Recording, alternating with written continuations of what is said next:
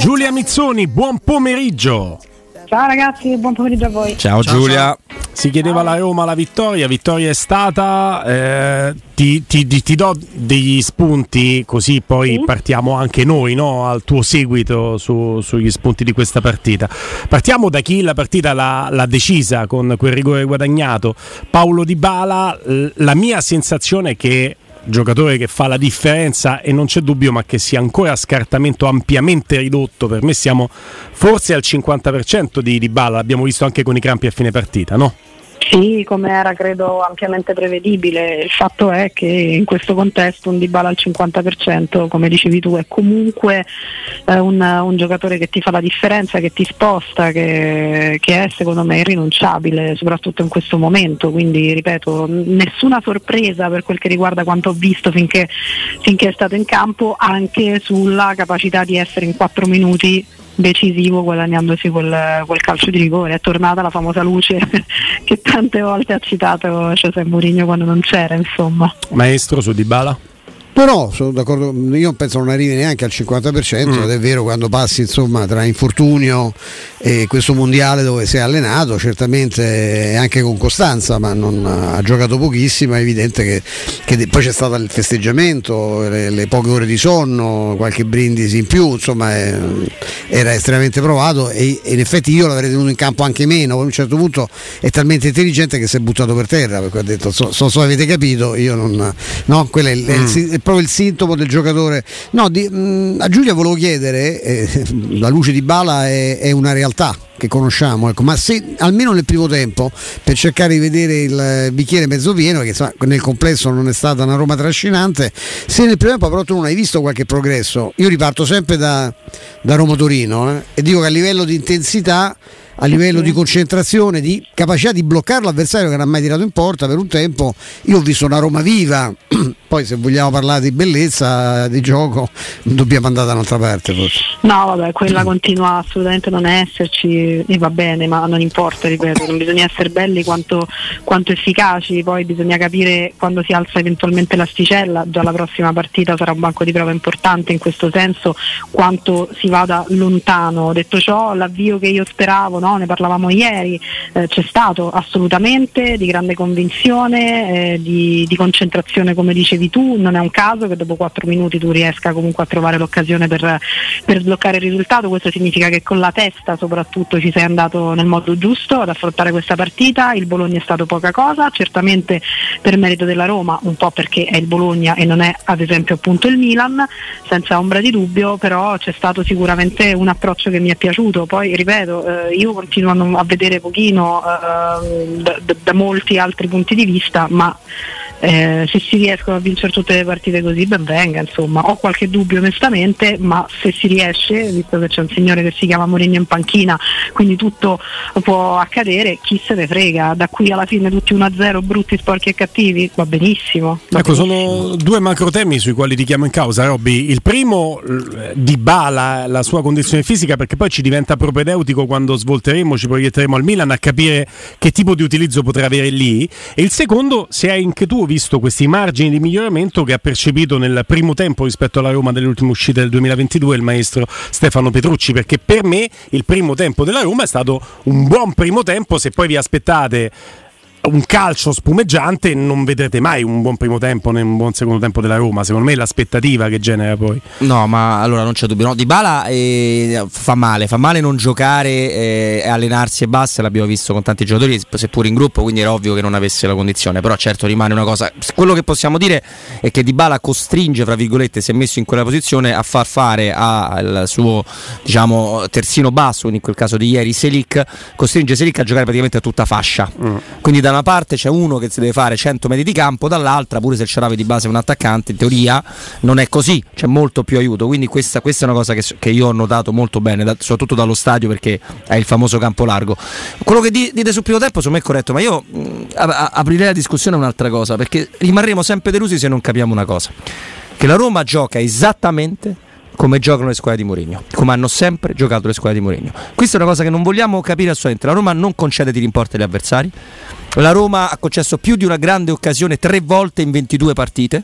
Tre volte in 22 partite, vuol dire che nelle altre 19 le, altre, le squadre avversarie non hanno avuto forse nemmeno un'occasione per segnarti e però la fase offensiva è dotata dalla grandi giocate dei giocatori che lui ha sempre avuto esatto. e che questa cosa nella Roma non avviene perché giocano male perché poi dei giocatori forti davanti la Roma ce li ha quindi rimarremo sempre delusi ma la Roma gioca esattamente come giocano le squadre di Mourinho mm. Giulia d'accordo? Sì, sì, assolutamente, sono d'accordo. Eh, il problema è che le squadre di Mourinho, come diceva giustamente Roberto, storicamente hanno goduto diciamo così, di personalità e di giocatori di un, certo, di un, certo, spessore. La Roma magari alcuni li ha ma non sono in grande condizione, in altre mh, circostanze secondo me magari non li ha proprio eh, e quindi è, è, chiaro che magari c'è anche un'efficacia poi eh, diversa perché qui io lo ripeto spesso, non voglio fare l'esteta perché eh, è anche un discorso veramente mortalmente totalmente noioso secondo me, qui non è una questione di bellezza, perché eh, soprattutto per un tifoso gliene frega niente del come si vince, no? l'importante è vincere. Facendo un giro sui social ieri qualche, qualche, qual, qualche, certezza si è incrinata in me eh, rispetto a questo postulato che ho sempre ritenuto valido.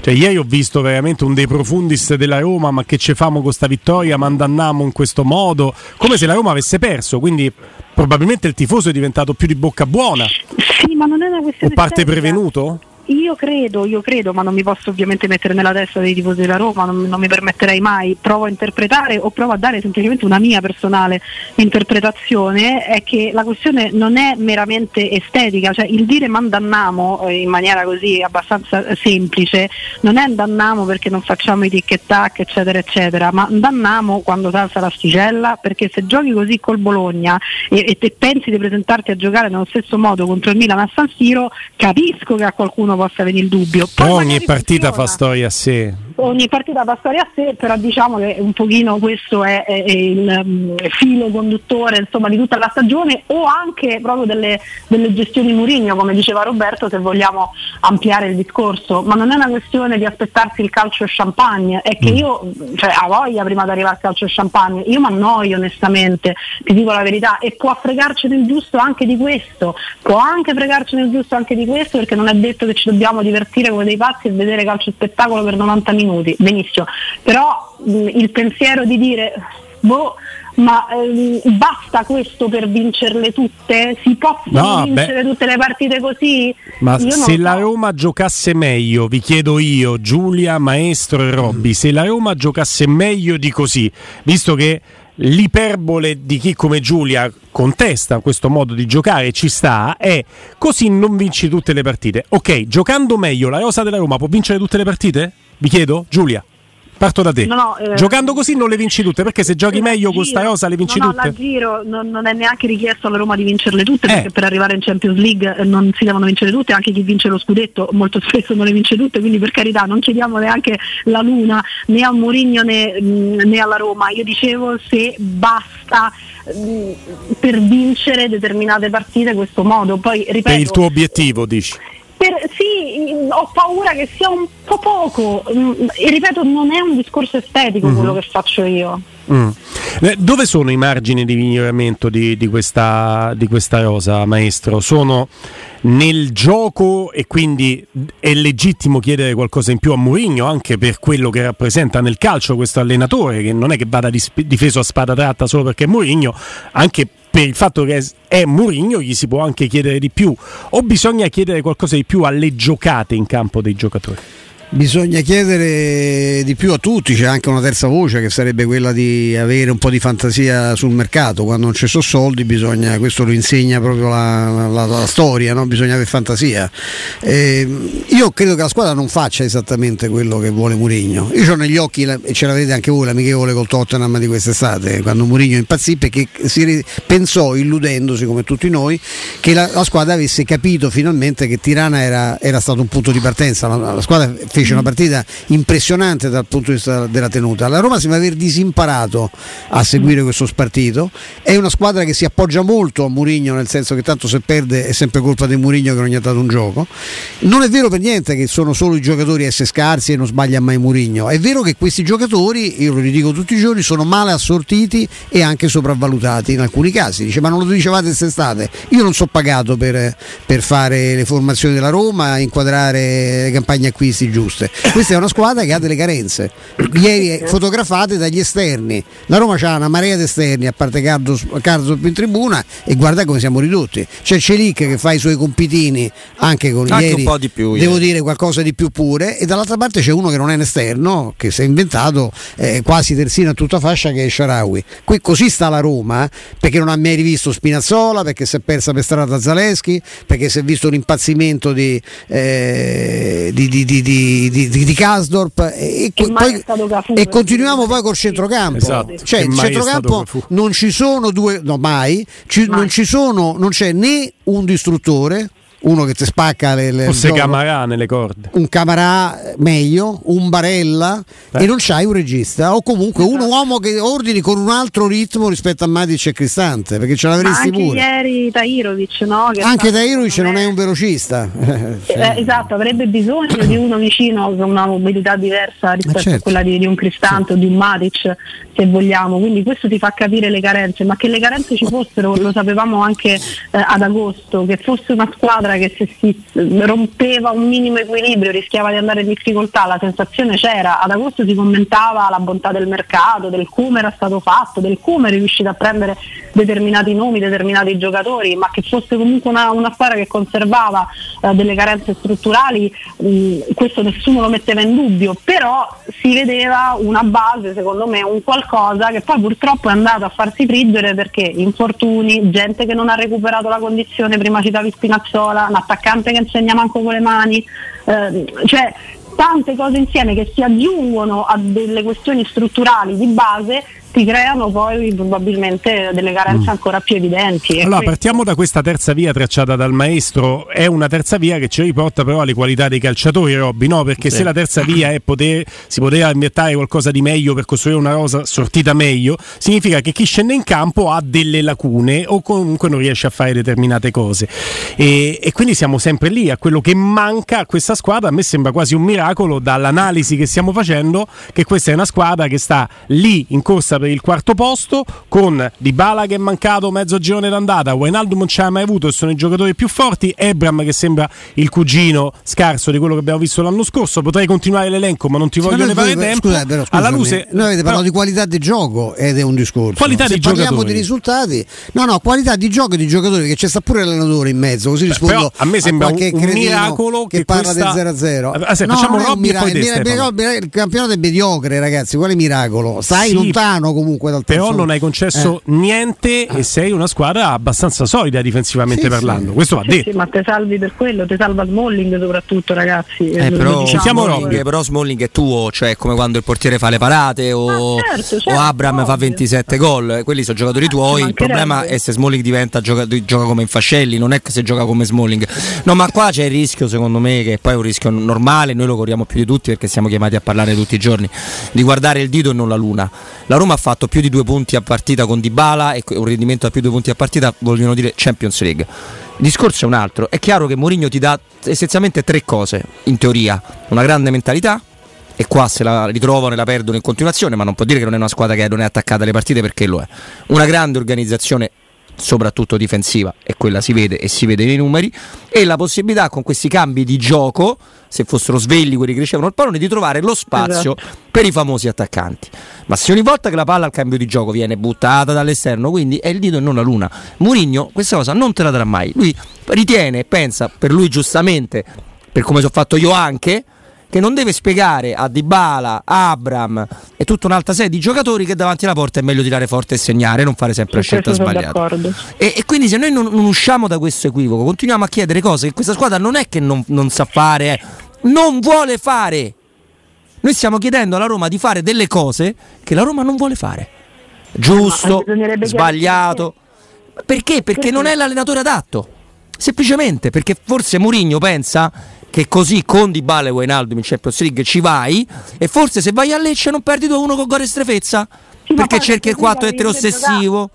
Eh? Io, io penso pure che la Champions League devi pure giocare, a me mi vengono i brividi, io qualche partita di Champions League nell'ultimo anno Eh, vabbè, ma Infatti io stavo così comodo nella conference, Cioè, sono gli tu- altri che io tanto, so- tu arrivaci, mi piaceva tanto. Tu arrivaci, poi Eh. la squadra la fanno magari, eh, poi bisogna vedere tutto aperto. sono la 50 Roma- zucconi più l'incasso di uno stadio io- da 70.000 io, persone. eh. eh, La cosa che vorrei essere chiaro che c'è un, un discorso, se facciamo un discorso di qualità di espressione di gioco, è evidente che la Roma sta messa male. Non a caso è quartultima nell'elenco delle squadre che segnano su azione, quindi questo qualcosa significa. Oltre ai gol che si è magnata è evidente che c'è una difficoltà.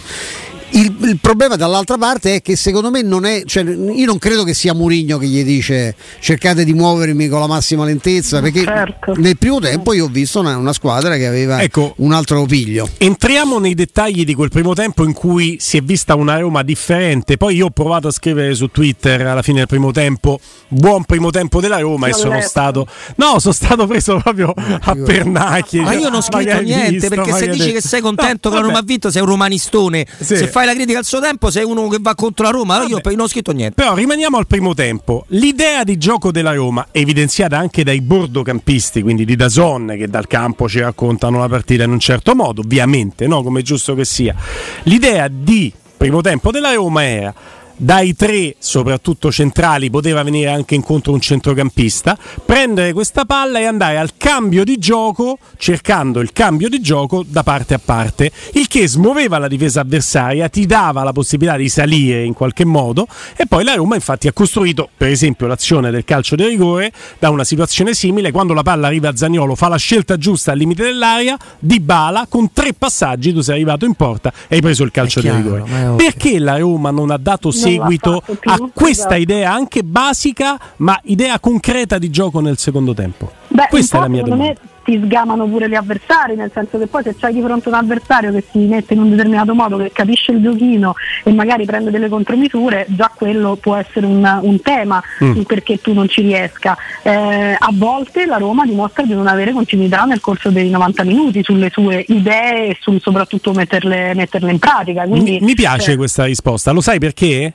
Perché Eh. nel momento in cui tu provi ad andare sulle fasce dove purtroppo non hai Hernandez, non hai Leao, non hai Cancelo, non hai Hakimi, e vado tra destra sì, e sinistra, quindi provi ad andare a sviluppare un gioco sulle fasce per essere un po' più arioso il tuo gioco. Nel momento in cui ti sgamano e quella cosa non te la fanno fare più, quanto sarebbe stato utile un giocatore che prende la palla davanti alla propria area e ti fa una transizione di 20-30 metri palla al piede con uno strappo che te la porta dall'altra parte? Si chiama Wijnaldum, non ce l'hai mai avuto? Mai. Non ce l'hai mai avuto? Non ce l'hai quel gioco? Chi te lo fa? Chi te lo fa? Quella giocata centrale, chi te la fa? Ecco, Il calcio sì, lo fanno ecco, i sì. giocatori. Cioè, ma c'è anche un centrocampista veloce che No, già, ma poi io- già aiuterebbe. Guarda, io non un è. pensatore, ragazzi, un un cervello. Sì, esatto, gioco. uno che si manca ferma e fa ragionare. Purtroppo nella Roma quelli che ragionano sono nei ruoli, fra virgolette, sbagliati, perché uno che capisce, per esempio, il tempo della partita del momento è Mancini, ma non avendo i piedi non, non può essere lui che fa quel lavoro, a centrocampo non ce l'hai, e bla bla bla. Però io, e non è una cosa ovviamente contro Giulia, è proprio una mia vecchia idea, proprio un vecchio cavallo di battaglia. Io non credo agli allenatori che sgamano i sistemi di giochi avversari. È una cosa a cui non credo. Andava bene quando il calcio andava alla velocità degli anni... Ma non è sgamare il sistema di gioco. No, no, o il giochino di liberare le fasce. No, no, non ci credo, ma sai perché la stessa cosa si diceva di Rudy Garcia. Quando hanno sgamato Rudy Garcia non ha più vinto una partita. No, è che nel calcio del 2023 se le cose le fai velocemente puoi fare la stessa per tutta Ah, la partita. certo, certo. Se lo fai lento, senza giro palla, te la levano. Non è un fatto che, che, che Sì. Tiago Motta che vuoi che sgama Tiago Motta, dai, sta lì per sbaglio. No, no, però quando Cioè, fai sempre lo stesso tipo di giocata, io al posto il, di il cambio Motta, gioco destra e sinistra e quello ti crea un vantaggio, poi è ovvio che anche in campo, anche senza l'indicazione dell'allenatore, Te sposti, te, no? te- Fai te lo cambi, capisco. Certo, Eh, fallo veloce, e fa avanti dietro tutta la partita se stanchi più te l'altro che te. Eh. Ecco, altro tema, la stanchezza. Ora, eh, uno dei motivi secondo me per i quali il primo tempo della Roma è stato un buon primo tempo, maestro, ti chiedo conferma perché la tua analisi è stata la stessa, entriamo nel dettaglio, è stata perché la Roma è riuscita nel primo tempo ad andare in pressione sulla difesa avversaria, indirizzando l'uscita loro, per Certo. cui loro non ti uscivano mai dal centro, dovevano sempre andare sulla fascia e spesso la palla poi la buttavano. Eh, certo che poi la gamba per fare quel tipo di pressione la Roma ce l'ha avuta nel primo tempo, il secondo non ce l'aveva più, loro potevano uscire anche centralmente. c'è anche un limite di preparazione. Eh. Ammesso che sia stata azzeccata la preparazione, vedendo anche le altre squadre, devo dire che me ne ha, ci hanno azzeccato in pochi. Io credo che questa è, è, una ripresa a tutti gli effetti, è come se tu avessi fatto un ritiro, sei stato fermo quasi due mesi esatto. e quindi c'è una care- la, le carenze finali, i grampi eh, si spiegano esattamente con questo perché eh, Pellegrini non si è buttato per terra come Di Bala, ma gli avranno fatto le flebo ieri negli spogliatoi perché ma era morto. Geco chiude con i grampi, eh, cioè, avete visto la partita tra Inter e sì, Napoli, sì. Cioè, è una cosa abbastanza difficile. Quindi è, quello è uno dei motivi. Poi la, questa è una squadra che tendenzialmente, forse anche perché molto, eh, si basa molto sulla sua solidità difensiva, tende quando segna presto, è successo sempre mm-hmm. quest'anno, mm-hmm. a ritrarsi, sì. eh, a ripartire poi in contropiede. Poi con, Ma quello è anche perché Stefano, la, eh, la grande città difensiva della Roma è data dal fatto che di una cosa che sembra essere un difetto, ma che invece la Roma si trova comoda, dal fatto che si schiaccia perché schiacciandosi lei costringe di fatto il, Bologna sia ad avere la palla ma a fare tic, truc, sì, track, sì, certo, quando provi a certo. entrare ti aggrediscono e Smalling e eh, te la tolgono praticamente sempre non essendoci quello che poi la riporta su e non essendo Abram un giocatore di quel tipo perché Abram purtroppo e questo anche l'anno scorso non è Geco in senso come caratteristiche, no. forse manco come giocatore, però non è uno che tu gli tiri la, pallo, la pallonata sul petto, la stoppa, se gira l'apre l'avversario no, e poi si rifà a trovare. È un altro tipo di giocatore. E e non c'è nessuno che esce da quello schiacciamento. Quello schiacciamento la Roma lo vuole perché ma chiude. Magari però che lo voglia sul 2-0 magari. Eh. eh. ma magari, però questa è la vecchia cosa come il mondo, fai quel benedetto 2-0 davanti alla porta come fanno tutte le squadre normali e poi parliamo di qualcos'altro. Però è anche vero che la Roma il meglio di sé riesce a darlo quando alterna quello esempio, Roma-Atalanta dello scorso anno. La Roma ci sono momenti in cui ti chiama avanti e prova a ripartire lei con gli strappi dei suoi giocatori, tanto che con l'Atalanta quando la fa venire avanti riparte e sull'asse Zagnolo-Ebram gli fa gol al ritorno allo Stadio Olimpico su quell'1-0. E quando però la Roma riesce ad alternare i momenti in cui ti viene a prendere alto e ti indirizza la tua uscita faticando tu a uscire proprio dalla tua area, dalla tua tre quarti, dalla tua metà campo, e momenti in cui ti aspetta, lì la Roma è una squadra, guarda come segna con l'Inter, Spinazzola, Brecca a centrocampo, cross in mezzo, segna di bala. Lì la Roma è una squadra pericolosa. Quando si schiaccia e basta, rischia poi di fare un secondo tempo come quello che abbiamo visto ieri, in cui è vero loro non hanno costruito nulla, hanno fatto un'azione al 95 e un'azione al 96 però non hai fatto niente manco te. Cioè, se la Roma è una squadra speculativa che aspetta, se non recupera palla sulla sua sulla tre quarti avversaria, e poi è una squadra che è destinata ad aspettare senza ripartire mai. E quello è il limite. Eh, ma anche perché ti manca Vero. un pochino di chi dette tempi. E stiamo sempre al, mm, secondo me, un po' al Sì, ma non hai né chi ti dette tempi né chi ti fa lo strappo di cui parlavamo prima eh. Roberto. Non ce l'hai, non ce l'hai proprio in rosa, non ci sono. Qui, poi per carità dice, ma voi quest'estate, quest'estate pensavamo che la cifra tecnica notevolmente cresciuta potesse essere essere sufficiente a colmare certe lacune, ma le lacune restano. Ma poi li fai i cambi per, cambia, per invertire questa cosa? Perché se tu togli il Sharawi e metti Zalewski e il Sharawi stanco, tu perché vuoi che Zalewski si faccia il lavoro certo, che fa il primo tempo? Poi messo Saltasse un uomo, se metti Matic la stessa cosa, ma se poi quelli che metti... Ha messo Bove quando a un certo eh, punto... Eh. Bove qualcosa ti ha dato paradossalmente perché eh, sembrava più difensiva la Roma, invece con Bove ha recuperato dei palloni e si è rivista dall'altra parte, mm-hmm. per dirne una. Mm. Cominciamo a proiettarci allora al Milan come avevamo promesso e, e quindi vi chiedo due cose. La prima, eh, Roma è riuscita a non far mai tirare in porta il giocatore più pericoloso del Bologna, che è Arnautovic. Sì. In generale il Bologna non tira mai in porta, solo al 95 e al 96. Al 95 neanche tira in porta perché c'è Smalling a mettere in calcio d'angolo, al 96 c'è Santo Abram. Perché, eh sì, perché se no lì stai a mangiarti i gomiti. Ora, ehm, come approcciarsi difensivamente parlando con Leao che è uno che non è che spacca, una dife- spacca tutte le difese cioè, com- com'è se Arnautovic aveva su di lui a uomo e lo seguiva più o meno anche in bagno Smalling perché questo è stato Smalling è andato su Arnautovic e si è francobollato a lui come fermi invece un Leao che non è una boa un punto di riferimento come può essere Arnautovic? lo chiedi a me? Eh. stavo, nelle, condizioni date, nelle condizioni date non lo fermi, a meno che gli dai una tortorata prima che entra eh no, devi provare a limitarlo, sì, cioè come lo limiti? Eviti che il pallone gli arrivi. Devi tagliargli i rifornimenti e cercare quanto più possibile di ingabbiarlo, perché certo che da quella parte con, con eh. Mancini, col passo che hanno, è, evidente, è evidentemente un, un mismatch. Cioè, no? Giulia, io posso aspettarmi che, che, che Smalling tenga Giroud come, come tipologia, Beh, no? Quindi devo sperare che annulli Giroud. Poi però devi annullarle anche altri. Se i centrocampisti devono prendere tonali, gli inserimenti, tutti i valori del Milan. E poi c'è uno che bisogna, Leao, bisogna mettersi a tavolino e di come si ferma questo è delle Leao. Eh, però io sono abbastanza d'accordo con Stefano, cioè nel senso che quello che la Roma dovrà cercare di fare è, è tenerlo più lontano possibile dal pallone o tenere il pallone più lontano possibile da, da Leao perché è chiaro che una volta che lo riceve con la tecnica, la progressione, lo scatto che ha quel giocatore manda in difficoltà tutti, cioè uno stesso come Smalling con un giocatore con quelle caratteristiche può andare in, in grande difficoltà, non soltanto, non soltanto Mancini. Eh, è chiaro che è il classico pericolo che tu devi arginare ancora prima che arrivi a quella distanza eh, in cui ti può davvero mettere, mettere in difficoltà. Quindi dovrà essere fatto un grande lavoro ecco, sui tempi di pressione, sui tempi di recupero, sui palloni sporchi, eh, cioè, ci vorrà un, secondo me una prestazione di fisico sicuramente, ma parlo di dispendio eh, di energie, ma di tanta tanta testa in questo caso, anche perché ripeto c'è Leao ma non è l'unico pericolo secondo me nel Milan, cioè il Milan ti può mettere in difficoltà in tanti modi e quindi mai come in questa partita secondo me ci vorrà tantissima testa per gestire Sì, anche perché la Salernitana, cioè le, le- le grandi visto. giocate di, di Leao sono, grandi giocate difensive della Salernitana, perché se tu mandi in porta 10 volte uno così da solo con una Esatto, palla fra le righe, eh, forse pure io ti segno ciò alla decima volta che mi ci presento, dai, insomma, Mm. c'è anche da dire questo. La eh. È stata inquietante. In difesa, dopo i primi 5 minuti che ha giocato benissimo, Sì, poi è morta. È stata, cioè,